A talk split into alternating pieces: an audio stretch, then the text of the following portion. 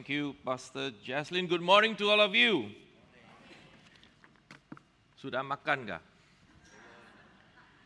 Okay, some probably would have, some will be eating your lunch.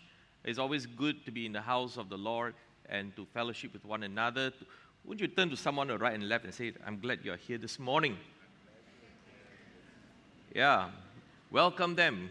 We are a family of PCC. Well, before we start off with this morning's message, let's commit this time to the Lord. Father, we thank you for your presence here. What a privilege it is, O God, that we are called your children. And Lord, we thank you for this wonderful relationship between you and us. And Father, even as we come this morning as a family of PCC, as your children, Lord, we want to commit ourselves to you once again. The Lord, we want to hear what the Holy Spirit has to tell us this morning. We ask, O God, that may you give us the wisdom, O Lord, to apply what we are going to hear from the Word this morning into our own personal lives, so that our lives can enrich and add value to the lives of those that we know and for those that you are going to bring across our path. The Lord, the love of Jesus will flow through us, O God, and touch their lives, O Lord. Father, we pray that, Lord, may you glorify yourself, glorify your name this morning, even as the word is being shared. Father, I present myself that, Lord, may you anoint my lips. Grant me clarity of heart and mind, even as I share the word this morning. In Jesus' name, and everybody say, Amen, Amen, Amen. Last week, Pastor Isaac preached to us from the book of James. And he shared with all of us that suffering is part and parcel of our life. All of us do go through trials, do go through challenges in our lives. But how are we going to respond when we go through challenges in our lives? And we learn from James that when we go through challenges and we go through trials in our lives, we are to rejoice. Why? Because God has a purpose for us to go through trials, go through tribulations, so that we can be processed, so that we can grow into more and more Christ-likeness. You see, trials is to test our faith. And he ended his sermon by sharing with us also James chapter 1 verse 27 says that we are called to care for orphans and widows in their distress and refusing to let the world corrupt us. And therefore, I'm going to go into James chapter 2 this morning.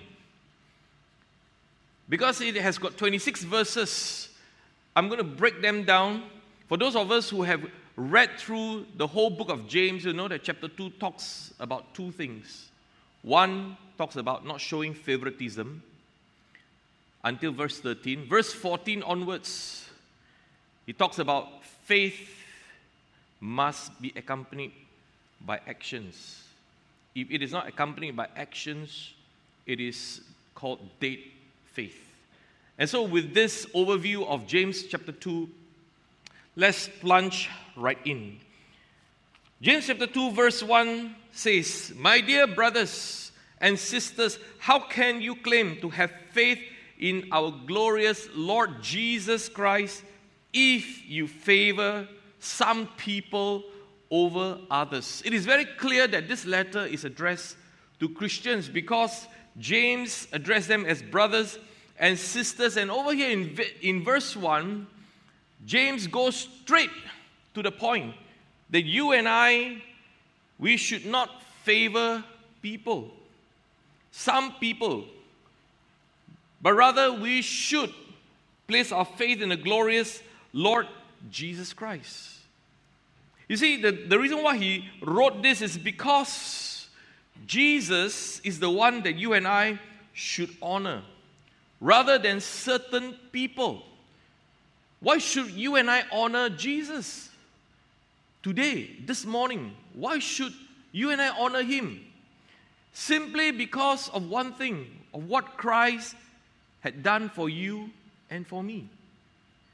that Christ died on the cross for you and for me, so that you and I can have that relationship with Him, so that we can be called children of God. And because of what Christ has done, we need to honor Him. We need to glorify Him. We need to bless the name of Jesus. That's what it means this morning. And so, James is teaching us one thing, and that is not to show favoritism. Turn to someone on the right and left and say, no favoritism. Yeah, don't show favoritism. You see, it is a big issue to God if you and I were to show favoritism. It's a big issue.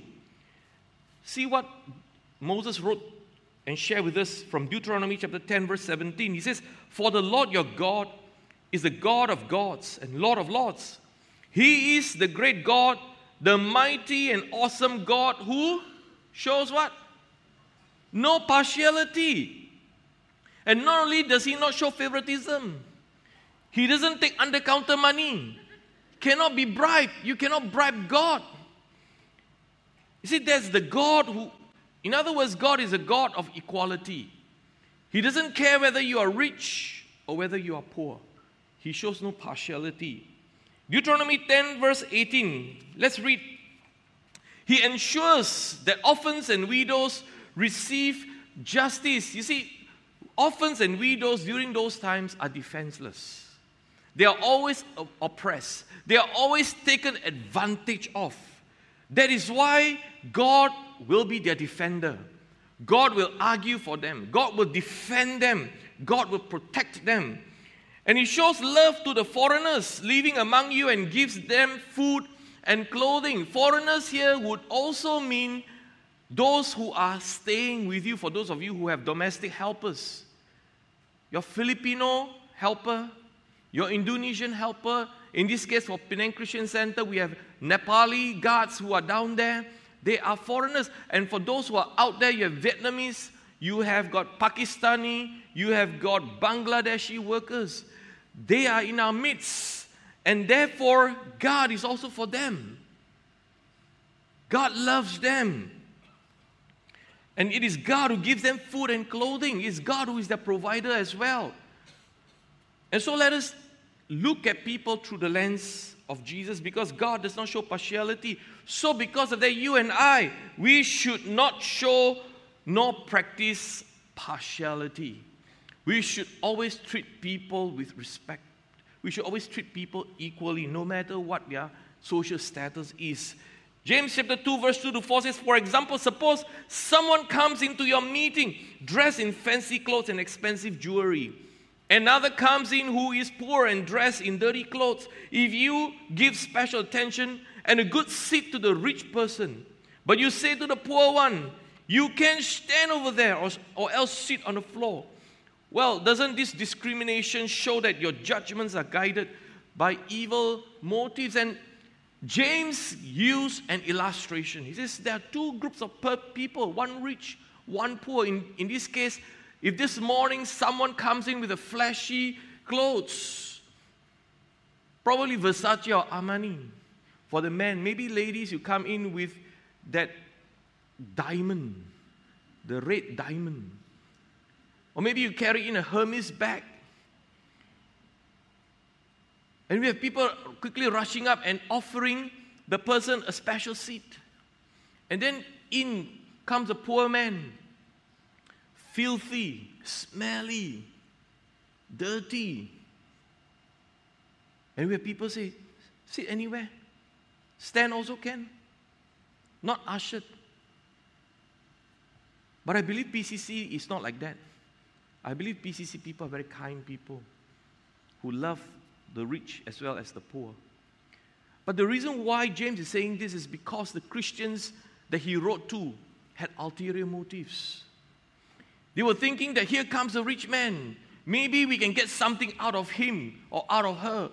Maybe by caring for him, by ushering him to a nice place to sit, to take good care of him or her, when the offering bag comes along, we may decide to put in a lot of money into the offering bag.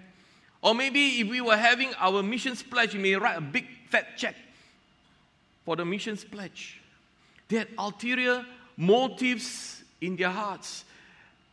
To the poor, they say, what can you do? At least for the rich man, we can get something out of him or her. But for you, you may be asking for something from me or from the church that we got to give it to you. So that is their mindset. What can I get for you?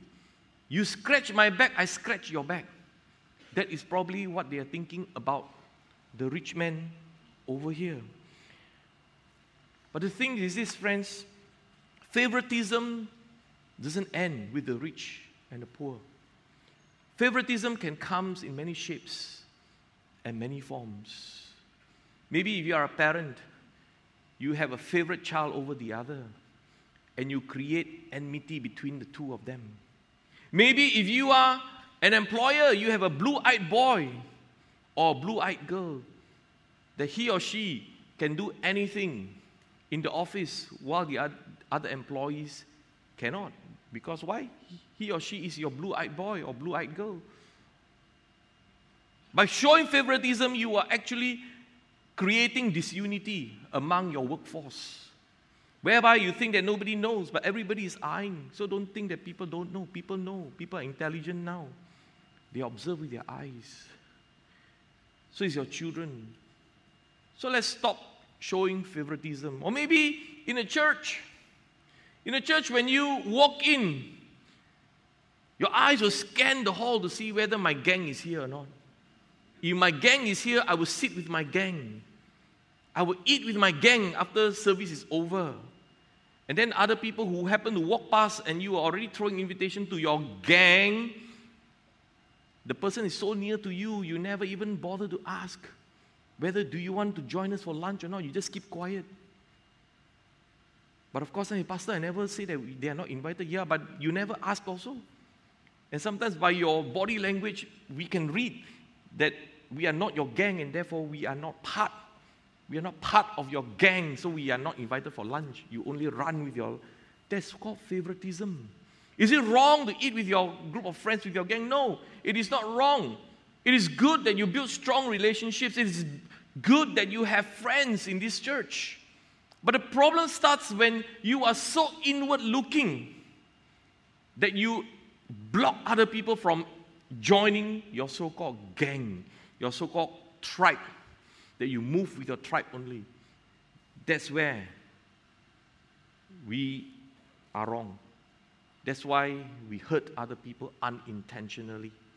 That's why I said, cannot join them. They're so closely knitted that whatever conversation we also cannot enter because they have their pet subject to talk about. And so let us be very careful that sometimes we may not be the one who is showing favoritism, but unintentionally we show it and other people feel it. It's not happening in PCC only regarding cliques. Many churches also have cliques. But it is how we manage the cliques that we should not be so inclusive.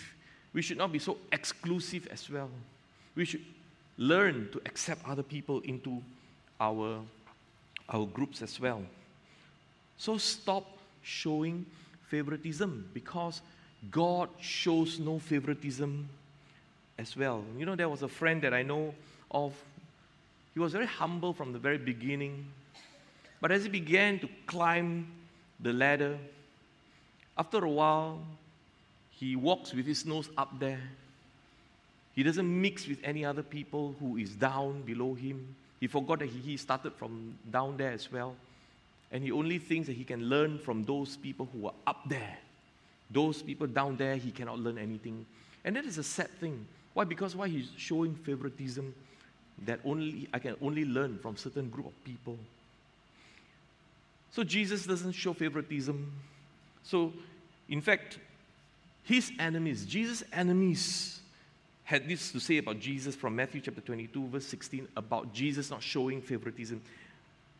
He says, they sent some of the disciples, along with the supporters of Herod, to meet with him. Teacher, they said, we know how honest you are.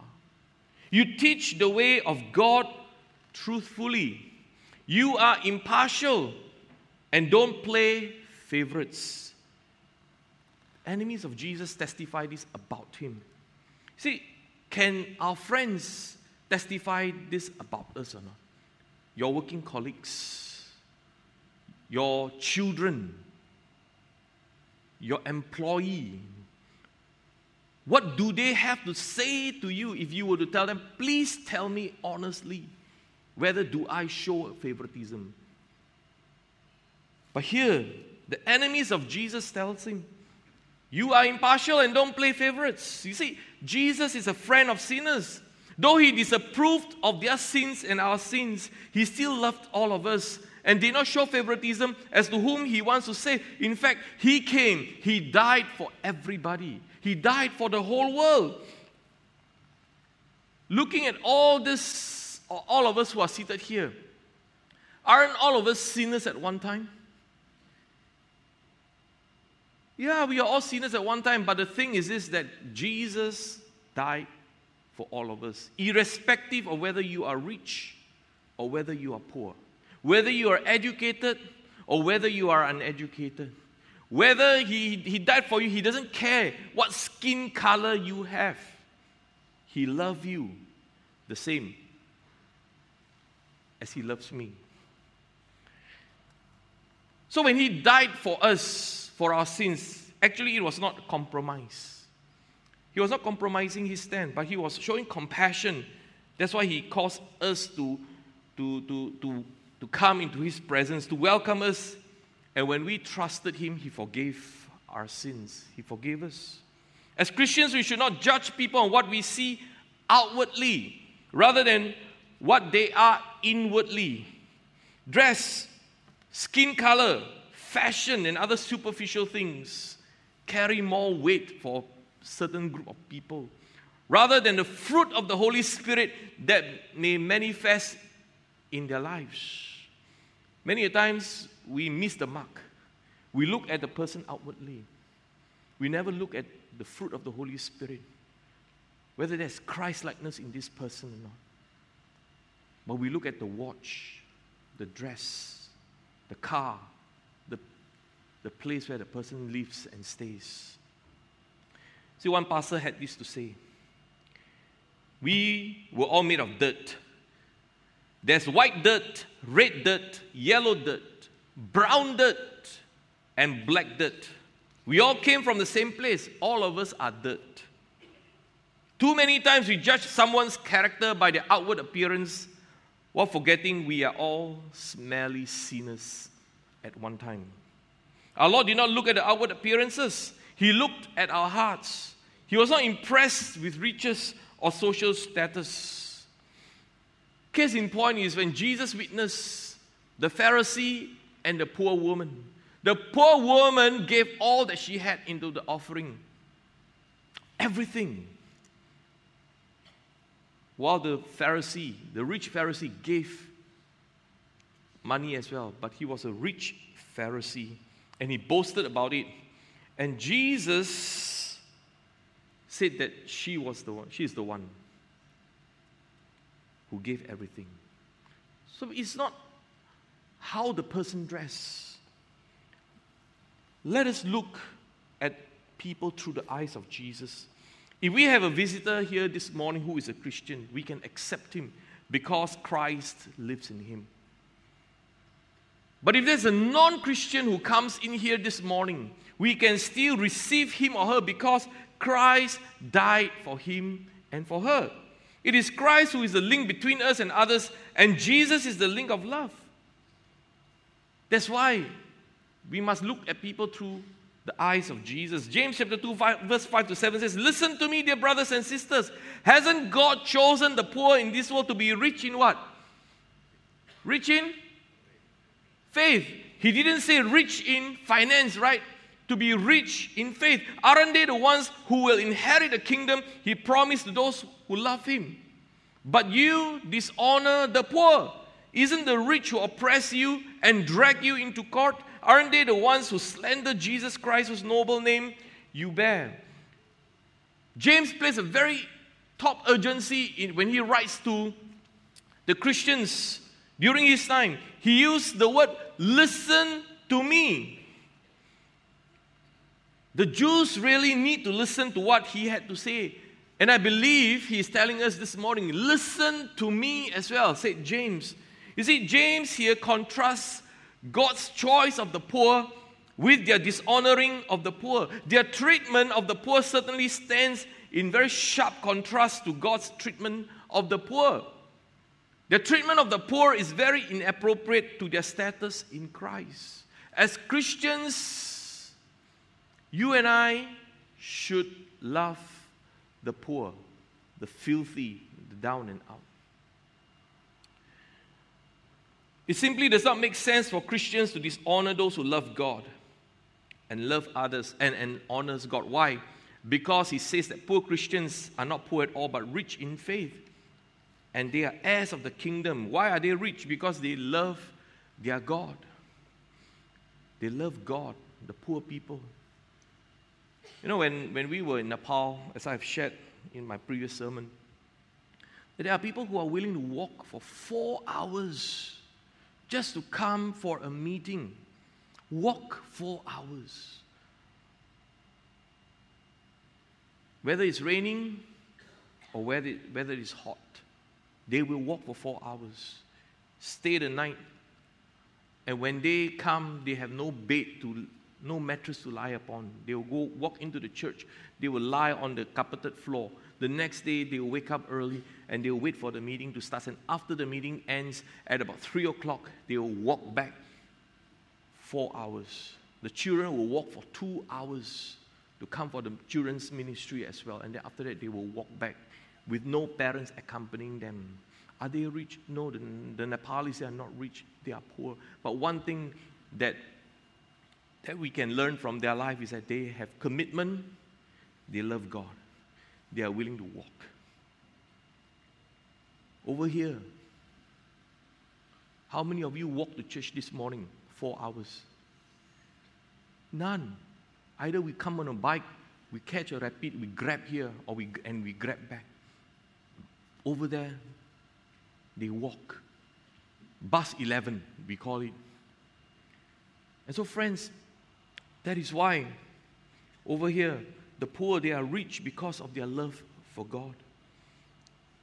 And it doesn't make sense for us Christians to dishonor the poor. You see, when our Jesus came to earth, he came to heal the sick and to save the lost. He came to those who were needy. He came to lift up the humble and needy and put down the arrogant. God saves us completely on the basis of the work of Christ on the cross. It's got nothing to do with you and me. Nothing that you and me do will save us. It is the very act of Christ on the cross that saved us, and not because of anything, but because of his love for us. So the poor in this world become rich in faith as children of God. They inherit the kingdom of God.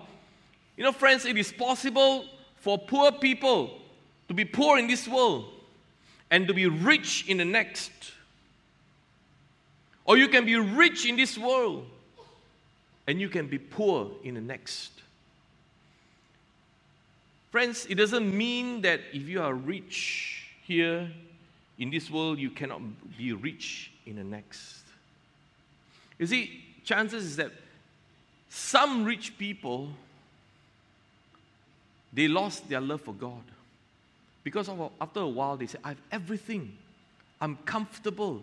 I've got a good house, good family, good car. I've got everything that I need. My health is good. I can go plan for my vacation. Nothing wrong with that.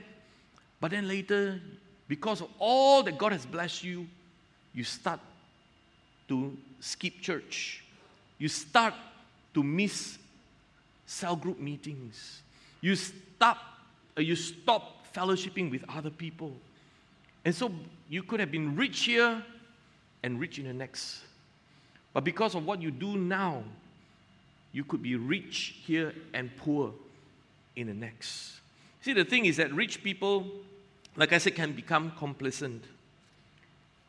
It's a matter of how you handle your finances, about how you handle your time as well. 1 Timothy 6:17-18 says, teach those who are rich in this world not to be proud and not to trust in their money, which is so unreliable. Their trust should be in God, who richly gives us all we need for our enjoyment. Tell them to use their money to do good. They should be rich in good works, and generous to those in need, always being ready to share with others. For the poor also, you can be poor here, and you can also be poor in the next. For the rich, you can be rich here and be rich in the next world also. It all depends on how you follow 1 Timothy 6:17 to 18 that we have just read. James chapter 2 verse 6 says, "Isn't the rich who oppress you and drag you into court? Aren't they the ones who slander Jesus Christ, whose noble name you bear?" So James is reminding the Christians, hey, you see a rich man coming, you take him to the best place, ask him to be seated. But have you forgotten that these are the people who oppress you and drag you into court? These are the people who slander the name of Jesus. He says, I cannot connect the dots. I cannot understand why you are treating the poor and dishonoring the poor, and you treat those people who are rich, who bully you. It just doesn't make sense. That's what simply James is saying. You see, if we really believe in God's grace, then you and I must treat people based on God's standards and not based on the standards of the world. That is based on human merits and social standing. We understand if the world shows favoritism. In your office, you see people showing favoritism because they do not know the Lord. But it is a very sad and tragic thing when you walk into the church and you see the church practicing what the world practices. So what is the difference between the church and the world if we start to show favoritism? James chapter 2 verse 8 to 11 says, "Yes, indeed, it is good when you obey the royal law as found in the scriptures. Love your neighbor as yourself.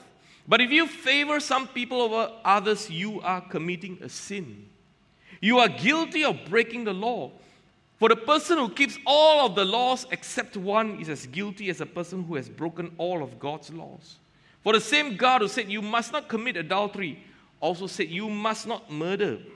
So if you murder someone but do not commit adultery, you have still broken the law."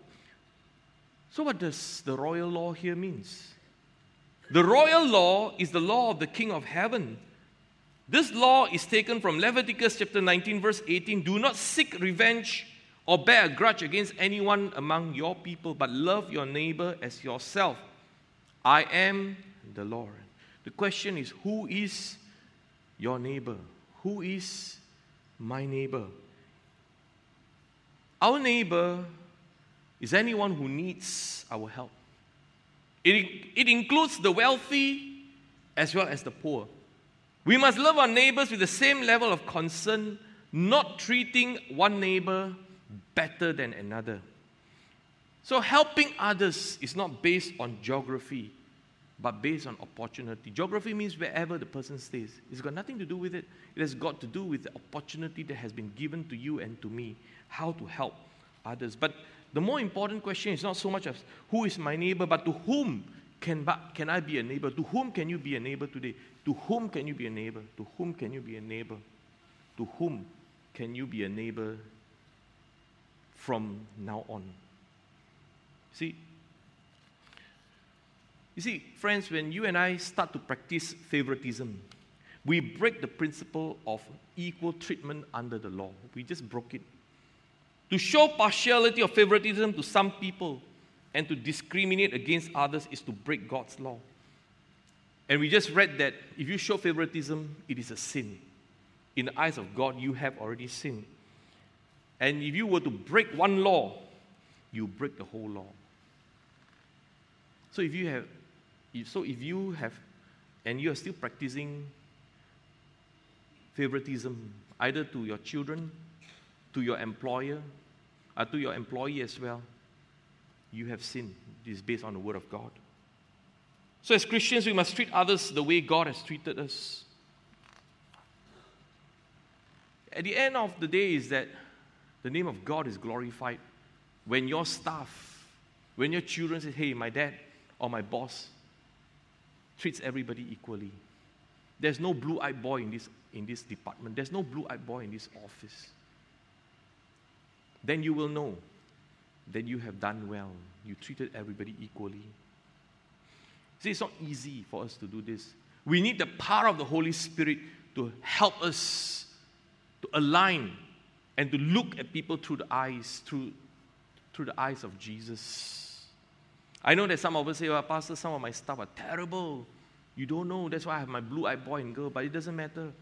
You talk to them. You love them as well. We are all sinners at one time. We rebel against God. But God doesn't give up on us. Some of us become Christians, also become later also backslide. We also don't want to have anything to do with God. But God continues to love us, continue to open His arms, just like waiting for the prodigal son to come back. And if God treats us like that, what makes us the right to treat others and say, got nothing to do with this person anymore?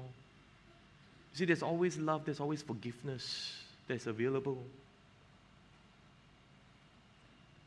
James 2, 12 to 13 says, so whatever you say or whatever you do, remember that you will be judged by the law that sets you free. There will be no mercy for those who have not shown mercy to others.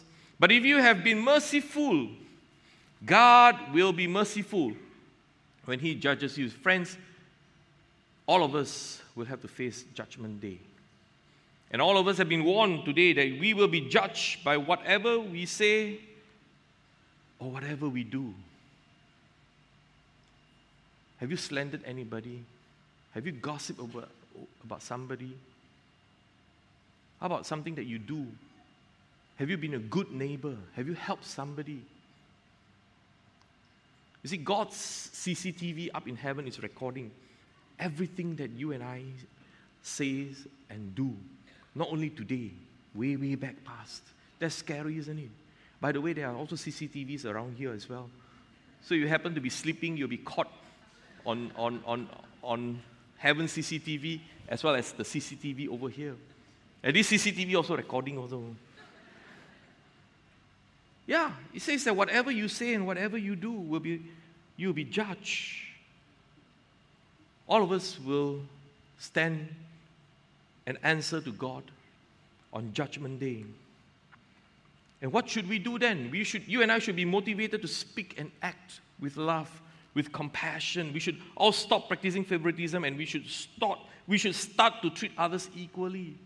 We should learn to give mercy to others if we want God's mercy to come upon us. If you are unmerciful today, this is what James said. If you have been merciful, God will be merciful when He judges you. In other words, there will be no mercy for those who have not shown mercy to others. See, Jesus has shown mercy to us while we were still sinners, and so we must show mercy to others, and His mercy is still available to all of us today. So learn this. You want to be judged by God with mercy? You must first show mercy toward others today. Micah chapter 6 verse 8 says, know, O people, the Lord has told you what is good, and this is what He requires of you, to do what is right, to love mercy, and to walk humbly with your God. You know, this verse, Micah chapter 6 verse 8, is actually placed in my cubicle. Every day I walk in, I read this verse, Micah 6 verse 8. It's on my table, it's big. A plug is big, I cannot miss it. So the question is, how are you and I treating other people today? Will you and I pass the test or not when Judgment Day comes? Quite some time back, I was standing at the back of the hall, near the table there. There's a table at the back there, I was standing there. That was before the praise and worship starts. There was a group of ushers who was already starting to usher people into the hall. I was standing there. I heard a conversation. I couldn't see who the person is. The person couldn't see me. But because our acoustics is so super good, whatever you whisper, people can hear. Really, whatever you whisper, people can hear. It's so super good. I was standing there. Somebody was a lady who walked in. Haven't even walked into the hall yet. It was outside. All the way to church already, and asked, can I find out who is the pastor who is preaching today? So the usher said, Pastor so-and-so is preaching. Oh, like that, huh? Okay, I'll see you next week. I said, my goodness. I said, we have people who come to this extent, drove all the way to church already, parked nicely already, walk up, just because of a pastor, not her favorite pastor, decide to drive home. By the way, I'm not preaching that weekend also.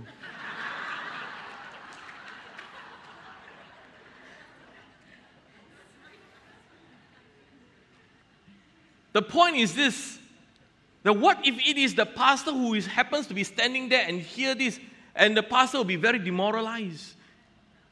You know, being a pastor is not easy, that we spend hours in preparing, reading the Word of God and so on. We spend hours. But for all of you, you only spend about, 40 minutes to listen to a sermon. And then after that, you start to criticize. Pronunciation wrong lah. Where you say this lah. Ah, yeah. Correct. I got people after preaching, hey, pastor, you pronounce this wrongly lah. So I was wondering to myself, you hear this whole sermon or you keep on being my English teacher trying to tell me that I pronounce this wrongly and so on. We've got even people phoning up from the church office. Hey, who is preaching this weekend? Huh? Yeah, our staff will. So we told our staff, whoever calls up now, tell them, you come and you listen to the Word of God. Doesn't matter who is preaching. And that's the point I want to share with all of us. Don't show favoritism. Even if it's not a favorite pastor, you come. And I hope that after hearing from the Word of God, you will drop your favoritism over any other pastor or any other cell members. You just come because I believe when you come, God has a word for you. God can still minister to you. Don't chase after other pastors. Don't chase because there's another speaker who comes from another church. Oh, this one, I got to go. Sorry, PCC, I go and listen there. Be faithful to your church. Be faithful to God. So will you pass the test or not? Let's move on to verse 14 to 17. James chapter 2. What good is it, dear brothers and sisters, if you say you have faith, but don't show it by your actions? Can that kind of faith save you? Suppose you see a brother or sister who has no food or clothing, and you say goodbye and have a good day, stay warm and eat well, but then you don't give that person any food or clothing. What good does that do? So you see, faith by itself isn't enough. Unless it produces good deeds, it is dead and useless. And James, he calling this lip service faith. Or today's context, we call it NATO, no action, talk only. Talk. You notice that James here has removed the rich man. He's now focusing on the poor. And the poor comes in. He describes hungry, no food, lack of clothing, and here you have a Christian who said goodbye and have a good day, stay warm and eat well. Eat what? Nothing to eat. The person walks into the church and walks out the same way. Nothing changed. You and I have not added value into the life of this poor man. James is short of saying that he also prayed, Lord, be with this person, provide for him, because you are Jehovah Jireh, God, our provider. And after he said, hey, God will provide for you, no? Don't worry. No. You and I are expected to do something.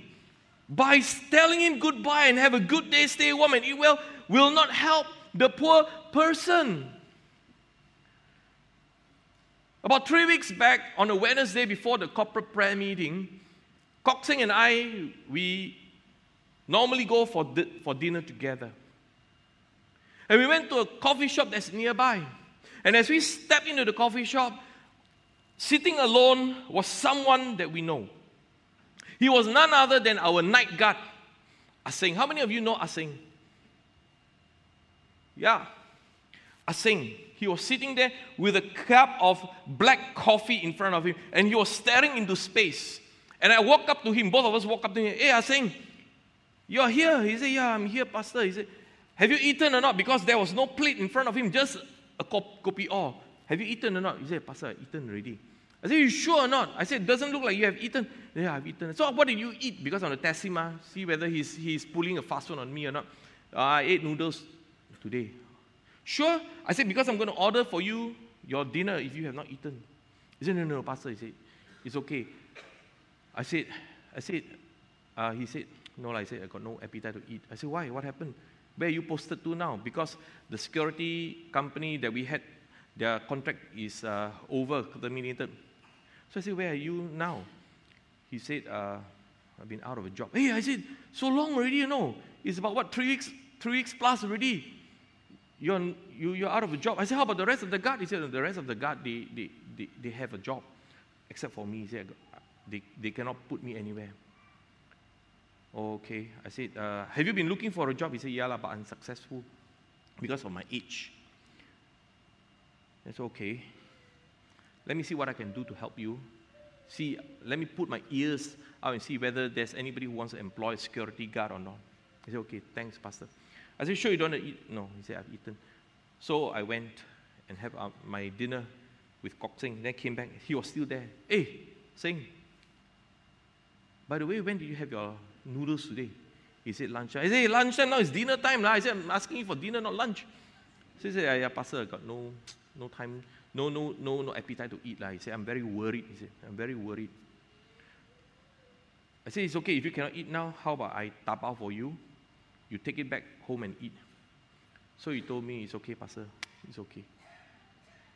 Then after that, I said, okay, we'll keep in touch. Then he told me this. Pastor, before you go, one request, can I asked him, within my means, yes, I will help you. Share with me. So he said, Pastor, can you borrow me some cash? He gave me a figure. I said, okay lah, Sing, take. Say, I told him, take and go and use it. He said, Pastor, when I find a job, I'll come back and return to you. I said, don't worry about that. Just take care of yourself first. Anything, I'll get back to you. I could have told him, Sing, believe in Jesus lah. Believe in God. God will provide for you. You see, you don't want to come to Jesus? You come to Jesus, you pray lah. God will provide for you. He works miracles on His Jehovah Jireh. God will provide. Is that going to change his situation? It's not going to change his situation. That is an opportunity for us to help someone who is really in need. You see, food and clothing are basic needs of every human being, whether he is a Christian or he's a pre-Christian. As Christians, you and I, we have an obligation to help meet the needs of people, no matter who they are, no matter what their status is. Matthew chapter 25,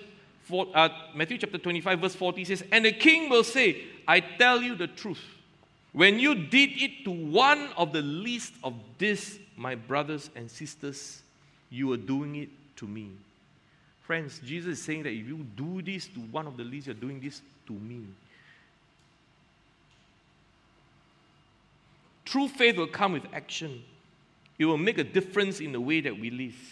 Faith that fails to do what is required of us is called dead faith. James chapter 2, 18-20 says, now someone may argue, some people have faith, others have good deeds. But I say, how can you show me your faith if you don't have good deeds? I will show you my faith by my good deeds. You say you have faith, for you believe that there is one God. Good for you. Even the demons believe this and they tremble in terror. How foolish! Can't you see that faith without good deeds is useless? So here we learn that we cannot see someone's faith. When you say, I'm a Christian, I cannot see your faith. But we can see their works. You cannot see faith without works.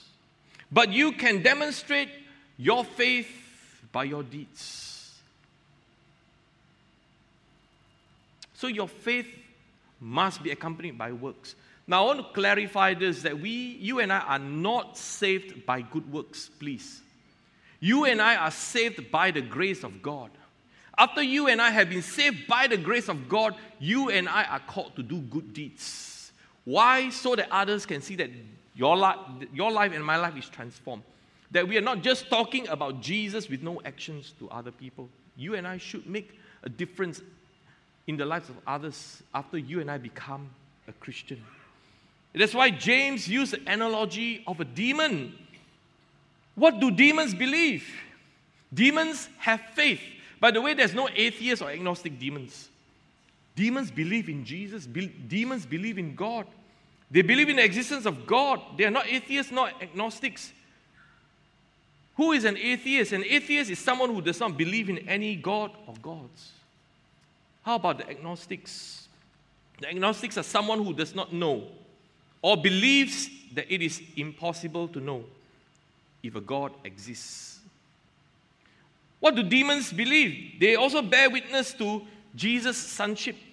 They believe in the existence of a place of punishment. Demons also recognize Jesus Christ as the judge and submit to the power of his word. The only difference is that the demons believe all this. Yes, so do we. We also do acknowledge that God exists. So does the demons. This is common ground. But this kind of faith does nothing for the demons because it isn't real faith, and that is proved by the fact that it doesn't have works along with it. So faith without works is useless. James now uses the life of Abraham and Rahab, two different sets of people from the Old Testament, to demonstrate the character of what is a living faith. James chapter 2, verse 21 to 26 says this: "Don't you remember that our ancestor Abraham was shown to be right with God by his," what? "Actions, when he offered his son Isaac on the altar." You see, his faith and his actions worked together. I repeat, verse 22. His faith and his actions worked together. His actions made his faith complete. And so it happened just as the scriptures say. Abraham believed God, and God counted him as righteous because of his faith. He was even called the friend of God. So you see, we are shown to be right with God by what we do, not by faith alone. So Rahab, the prostitute, is another example. She was shown to be right with God by her actions when she hid those messengers and sent them safely away by a different road. Just as the body is dead without breath, so also faith is dead without good works. You and I, we can learn from the character of Abraham and Rahab. And it's very clear that if we believe in God, we will do what he tells us to do, to help others even when it costs us something. Friends, when you want to help somebody, it's going to cost you your finances, one. It may even cost you your time, two. It may cost you even your energy. You cannot say, "I help you," without lifting up a finger. You have got to be there. Sometimes you and I, we have got to get our hands dirty if we want to touch someone else's life, if we want to add value to someone else's life. Because why? If you and I, we just talk and talk and talk, but we don't do anything. James says that it's just like a body that is dead without breath. So also, faith is dead without good works. Many of us would have gone for a wake service. The body that is inside there is lifeless, dead. Cannot do anything, no more life, no more breath. Cannot help other people. But you and I, we are still alive. You and I are still breathing today. You and I, we can help. You see, faith and actions is like this. It's like a wing of an aeroplane. One wing is faith. The other wing is actions. You need two wings for the plane to take off. You take off one wing, you only have faith. There's no actions. The plane will never fly. For those of you who love kayaking, you will know that you need both sides of the paddle. You only have one paddle. You see where your sampan will go, your kayak will go. It will go in circles, either clockwise or anti-clockwise, depending on which oar you use. You cannot go forward. So it's the same as our faith. You need both so that people can see that your faith is active. Words without works are worthless.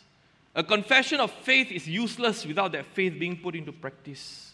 See, all of us can do something today. I love what Mother Teresa had this to say. Mother Teresa said this: "Hearing God's word and talking Tomorrow, yesterday is gone. Tomorrow has not yet come. We have only today. Let us begin. It's true. Yesterday is gone. Tomorrow hasn't come. You have got today. What can you do today to add value into the life of other people? What will you do today to stop showing favoritism? To stop having a blue eyed boy or girl tomorrow when you walk into the office? What will you do differently with your children? That if you know that you have been showing favoritism to your children, you have got to stop today. What will you do to help those who are really in need today, to make a difference into the lives of others? You see, every Friday, those of us who are in a cell group, we go in, we listen to either a video clip, or some cell groups will be listening to the sermon that is being preached over this weekend. This Friday, we'll be discussing about it. You see, all of us hear God's word today, right now. We hear God's word. This Friday, you will be going back to your cell to talk about God's word. Talk and talk and talk and talk and talk. But no action. So hearing God's word and talking about God's word can never substitute for doing God's word. Enough of talking. It's time for you and I to roll up our sleeve and to do something different. Because you and I can talk until the cows come home, but no life is changed. The only thing is we keep on building up our head knowledge over here. But head knowledge doesn't touch our hearts, and it doesn't compel us to touch another person's heart as well. So let us follow what Mother Teresa and what James have to tell us today. Do something different. Put your words, put your actions, and turn it into actions. Let's listen. Let's look at the video clip.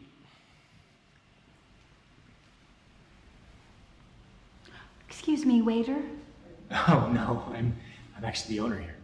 Oh. Hey guys, it's Dar. The video you're about to watch is about how the good you put out into the world always finds a way of coming back to you. I hope you love this video, and make sure to stay till the end for shout-outs and giveaway winners. I'm sorry. Can I get a table for one? Of course. I can seat you right now. Please, hey, come. Can I get something to eat today? Excuse me, ma'am. How many times do I gotta tell you that you're not welcome here? Honey, please. I'm just really hungry. Anything will do. Well, you should have thought of that years ago and learned your lesson when you used to work here, Paul. It seems like every time there was someone in need, you would just help them. Like that one homeless woman with the two colored eyes. I mean, how am I supposed to stay in business? It's not my fault that she's homeless. We're not in the business of helping people out. We're in the business of selling meals. Now, get out of here before you scare my customers away. Sorry to interrupt, but do you have a table for two available instead? Yes. Can I ask why? Well, I would like to treat Paul here to a nice warm meal. I'm sorry, ma'am, but he's not welcome in this restaurant. I wish you would reconsider.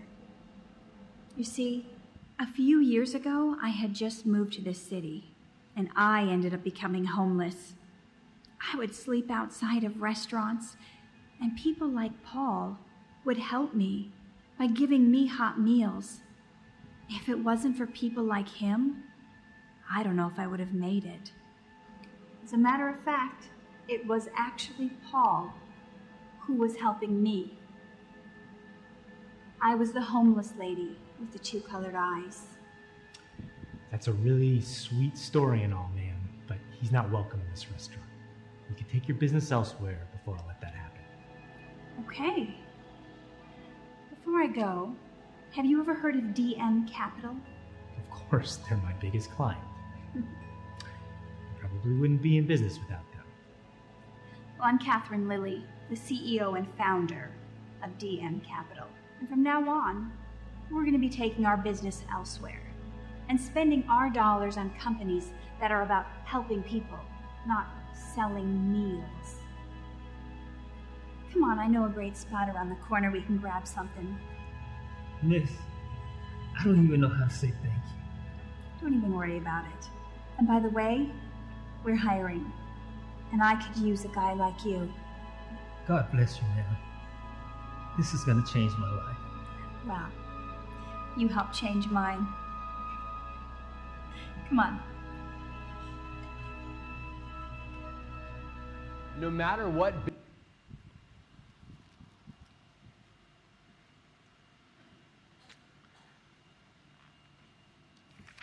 You know, Catherine, who is the CEO of this company, she could have ignored Paul because she has already made it in life.